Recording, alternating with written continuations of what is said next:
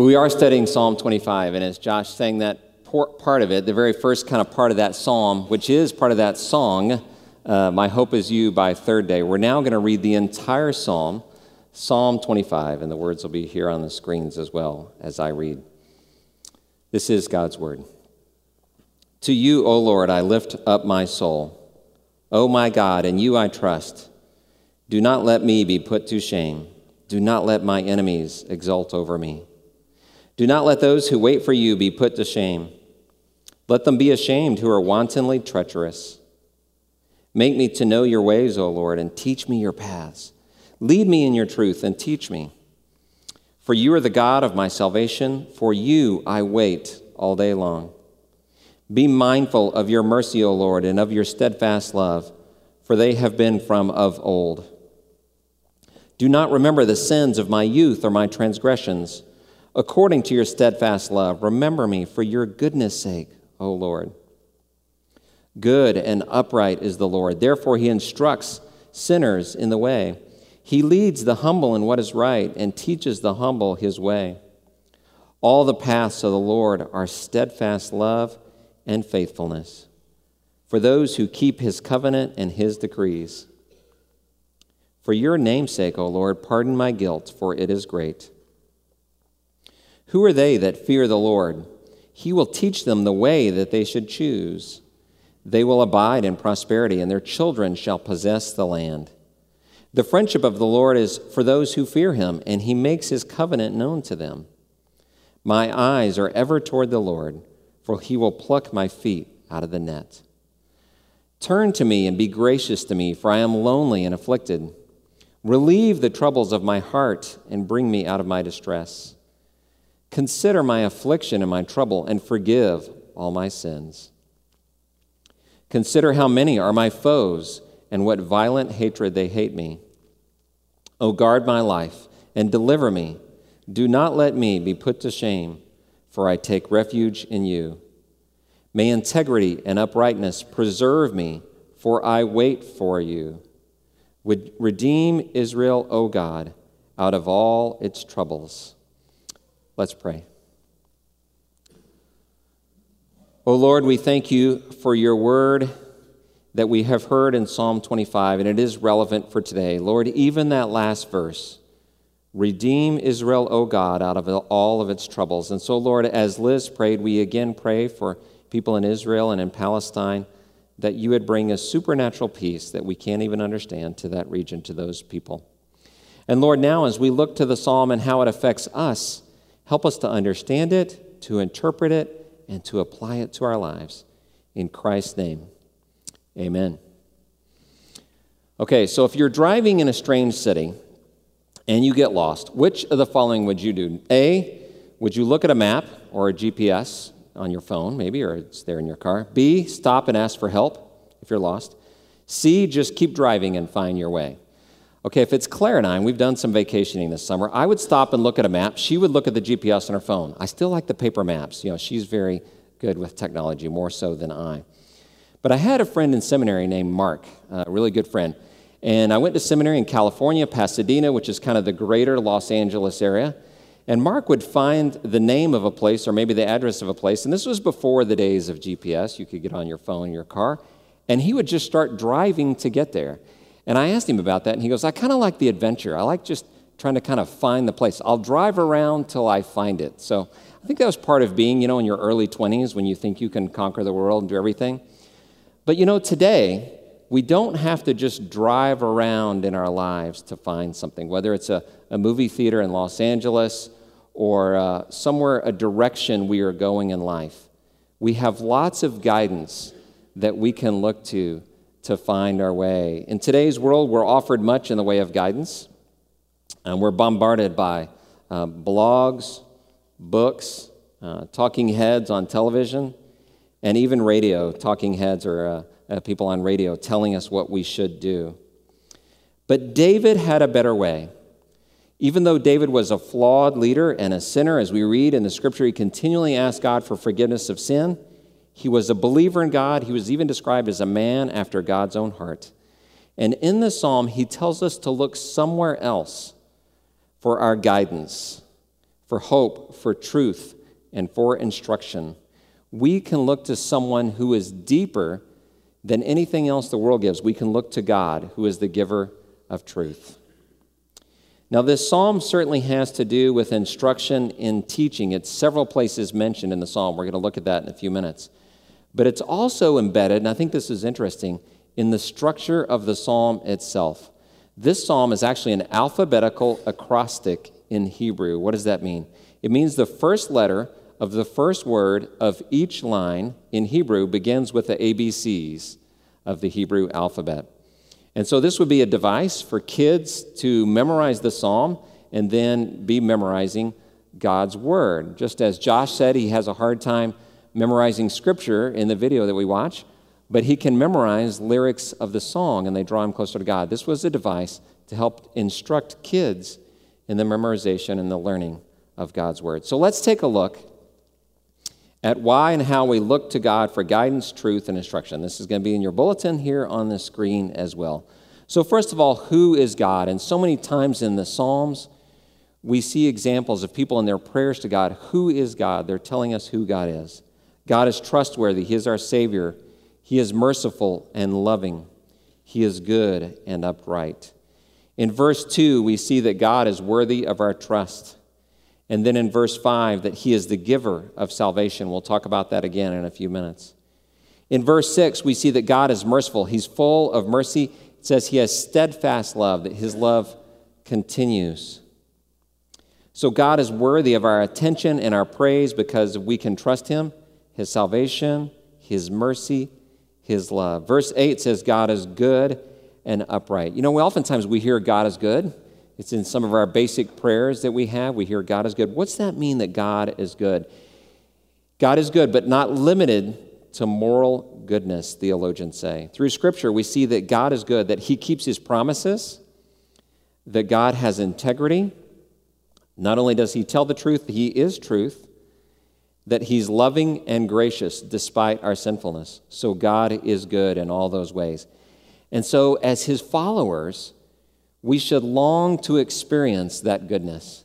In a world where oftentimes there's a lot of uh, gray and oftentimes there's a lot that is not good, we should long to experience and be related to the goodness that is God. That's part of our prayer even today. So, how do we, what do we do? So, we've, we've looked at who is God, specifically in Psalm 25. What do we do? What does uh, uh, David say about what do we do in the psalm? What do we do? We have enemies. We rebel and sin, and we need instruction. We have enemies. It mentions in verse 2 and 19. I learned this week 72 of the 150 Psalms, almost half of the 150 Psalms, speak of enemies in our lives. And so the psalmist often write about that protection from enemies. Who are our enemies? Our enemies might be real people who oppose us.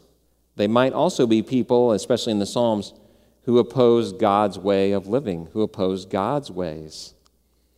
For some of us, and even for people in the Bible, enemies might be temptations like money or success or distractions that keep us from God or keep us from experiencing God's goodness. Sometimes those distractions can even be good things that keep us from great things. One I know that's in my family and in my life, even from since I've been a boy growing up, is, uh, is a distraction that's a good thing, but could keep me from the great things of God. My family is really into youth sports. Um, a lot of you guys know that. I'll see you at the park or wherever, and we love it. And I grew up learning a lot of great things from sports teamwork and sportsmanship and how to compete in a healthy way. Great things. But I know in my own heart, I have to be careful not to let that be a distraction from God, to not let my, my enjoy of youth sports and watching my kids now play sports slip into something like, I want my kids to always win championships, I want them to be the best player in the team, even that dream of maybe getting a college scholarship, you know, which for some is a reality, but for a lot is not. But when I start thinking that way, what is good, youth sports, can be something which can be a distraction from something that's even better for me which is my relationship with God. I need to keep it in the right context. So David says we have enemies, enemies of all kinds, and we need protection from our enemies. But he also says we rebel and sin.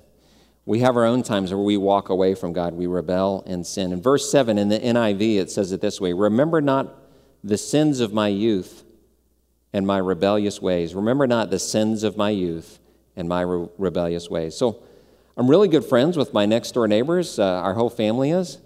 But if their car is parked in the street and if I run into their car because I'm being careless, I need to do more than say I'm sorry. I first need to say I'm sorry because I was at fault, but then I need to pay for repairs, or at least have my insurance pay for repairs. But with God, we can't pay enough to bridge the gap between when we do wrong, when we are careless, or when we are rebellious. We can't do enough. We can't pay enough to make things right when we rebel and we sin. So there must be salvation. And this goes back to verse 5 when David says, You are our salvation. So even from the Old Testament, we have the idea that God is our salvation. And then into the New Testament, which we all know, of how that salvation comes about. God pays for our sins through Jesus' death on the cross. And as believers in Him, we must accept that payment, place our faith in Jesus Christ to receive that payment so that we can live for Him. So we started out by saying, how do we get directions? You know, do we ask for directions? Do we look at a map? Do we just drive? Do we look at our GPS? But in life, we can get direction and instruction from God, and we certainly need instruction from God. So, sometimes as pastors, you might think, you know, we study the Bible um, in the ways that we deliver it on a Sunday morning. Psalm 25. I've looked at Psalm 25 in a lot of different angles, two or three different uh, uh, versions of the Bible this week. I looked at about five commentaries. But on a typical day, I might be like you. I might just read a chapter in the Bible or a psalm. And even sometimes I might go, that's nice. And then go ahead and close my Bible and go about my day. So it's not really affecting me. But we can get instruction and direction from the Bible if we do more than just say, that's nice when we read our Bibles. So, how do we do that? Well, you don't have to be a theologian or go to seminary to get more direction and instruction from the Bible.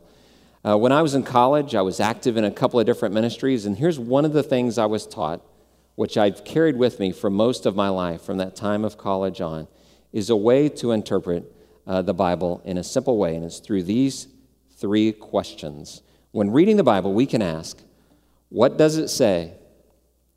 What does it mean? And what does it mean for me? Now, this certainly isn't the only way to understand or interpret the Bible. There's lots of great ways, but this is one way I've learned, I've carried with me. What does it say? What does it mean? And what does it mean for me? So let's look at that. What does it say? What does the scripture say? Who's the author? Well, David's the author of Psalm 25. What do we know about David's life? What is the author saying? Who are the other characters? What's he talking about? What's the setting, if you can learn the setting? Sometimes we can from Scripture, sometimes we can't. If you have a certain kind of a study Bible, uh, and, and if you don't, I encourage you to get one. Oftentimes, by reading the introduction, you can learn about the setting. Where was this written? Who was it written to? Why was it written? And you can learn about the context. And then what is happening in what you're reading. So that's just saying, what does it say? What does it mean? It goes beyond what it says to what is the meaning. So for Psalm 25, we see David talking about enemies. And we know if we do just a little bit of study and we read, like in 1 Samuel or other places about David's life, he had a lot of enemies. And he prays for protection. So we know that's important. He's also very personal in the psalm. He uses I a lot and he asks for a lot of things humbly.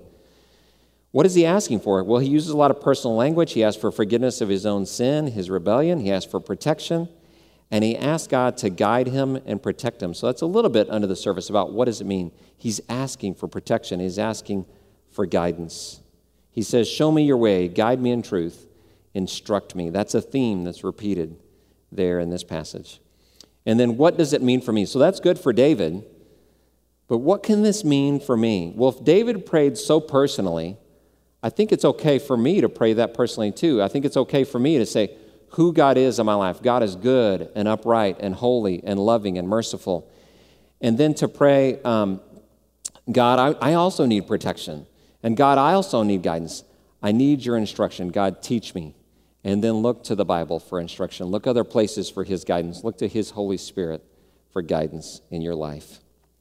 So, what other ways can we pray like David, and what do we ask God? Let's look real specifically at, at that. What do we ask God? These four things at least. David says in verse 6, Remember your love for me. And then in verse 7, right after that, Remember not my rebellion. Right up before that, he said in verse 4 and verse 5, Show me your ways in verse 4. Guide me in truth. Those are some of the words that Josh sang in that video, verse 4 and 5. Back to the remember. Verse 6 says, To be mindful. And another translation says, God, remember your love for me. Remember your love for me. And don't remember my rebellious ways. So if we say, okay, that's what it says, what does it mean? Well, let's make it a little personal. It might sound more like this if we were saying this to God in our own language instead of using the kind of language that David used. God, remember how you told me um, a lot of times in your Bible that you're merciful and loving? Well, I want you to remember that because I need it. I've rebelled, I've been a sinner, I've got enemies.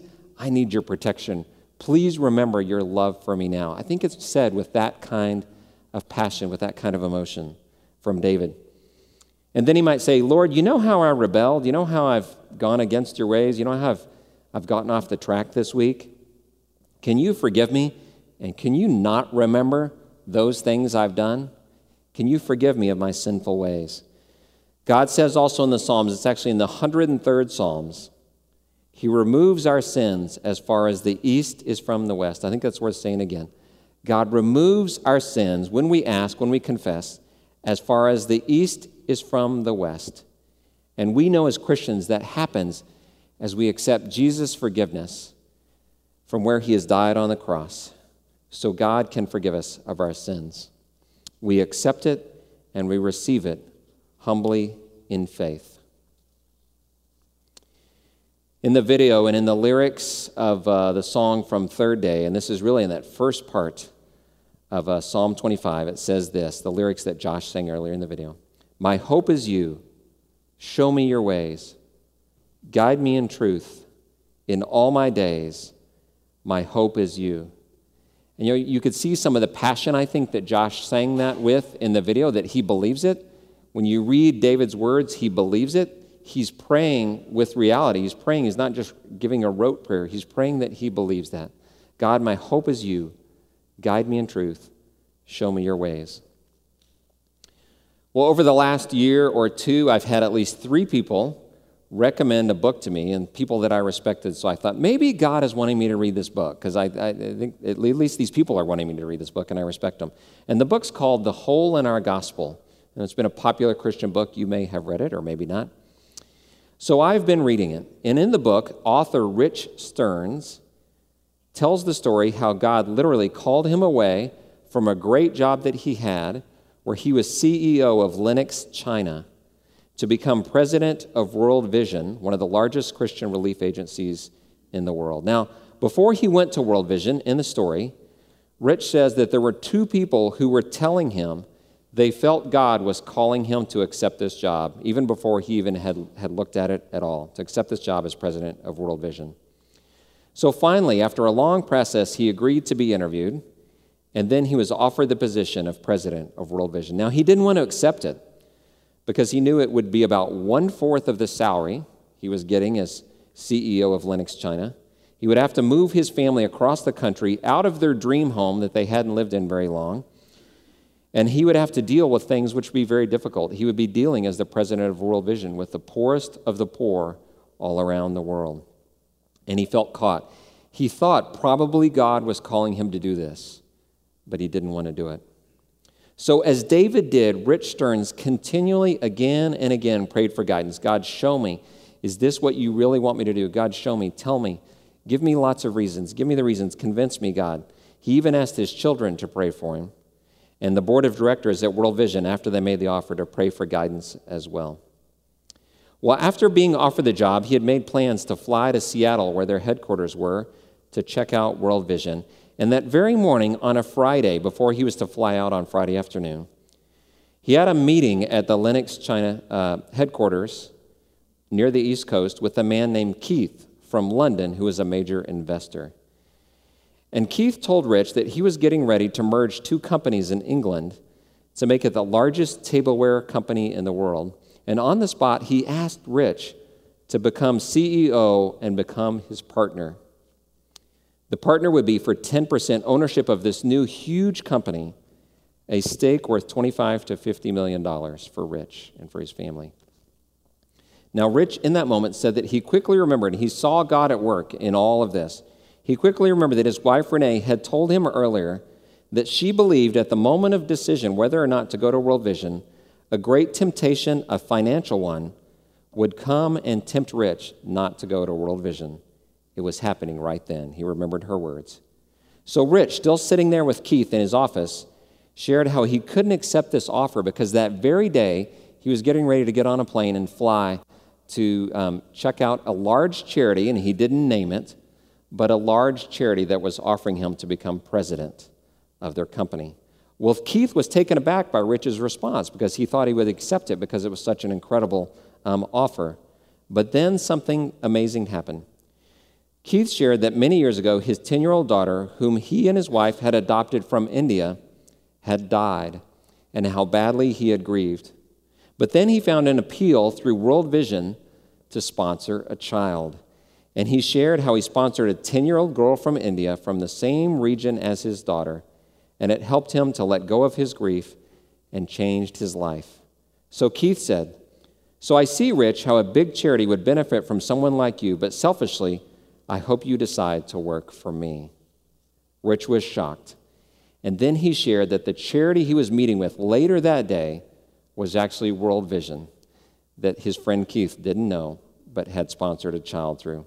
Neither Keith nor Rich felt that this was a coincidence at all. And so Rich felt God was saying through World Vision, he could reach the poorest of the poor and also the richest of the rich, like his friend Keith. So Rich Stearns accepted the call from World Vision to be president, and he's been leading them to help poor children all over the world for many years now in the name of Jesus Christ. So, as Rich did, we can pray. We can pray with passion, you know, with humility. We can pray for forgiveness of our sin when we go, go uh, awry. We can also pray for guidance. And we can do that again and again. And if we think we're getting the right signals from God of a way to go in our lives, we can ask for God for confirmation, as Rich did, and it happened in his life. Now, most of us won't be praying to whether to be president of a large uh, multinational um, charity, but this week you can even pray for what God has in your life. What situation would it be in your life that God is calling you to pray about even this week? Well, our God is a personal God who hears our prayers. And David knew this as we see in uh, Psalm 25. And we see that Jesus' disciples knew that Jesus was a personal um, Savior, that they had that personal relationship with Him. He was so personal that even he would share this meal with them on the last night that he had with them, and that the next day that he would give his life for them. And we too have that personal relationship with Jesus with God, the giver of salvation, when we accept Him as Savior and Lord, and when we call on His name. And He will answer our prayers. He will show Himself to us in the way that He did to Rich Stearns.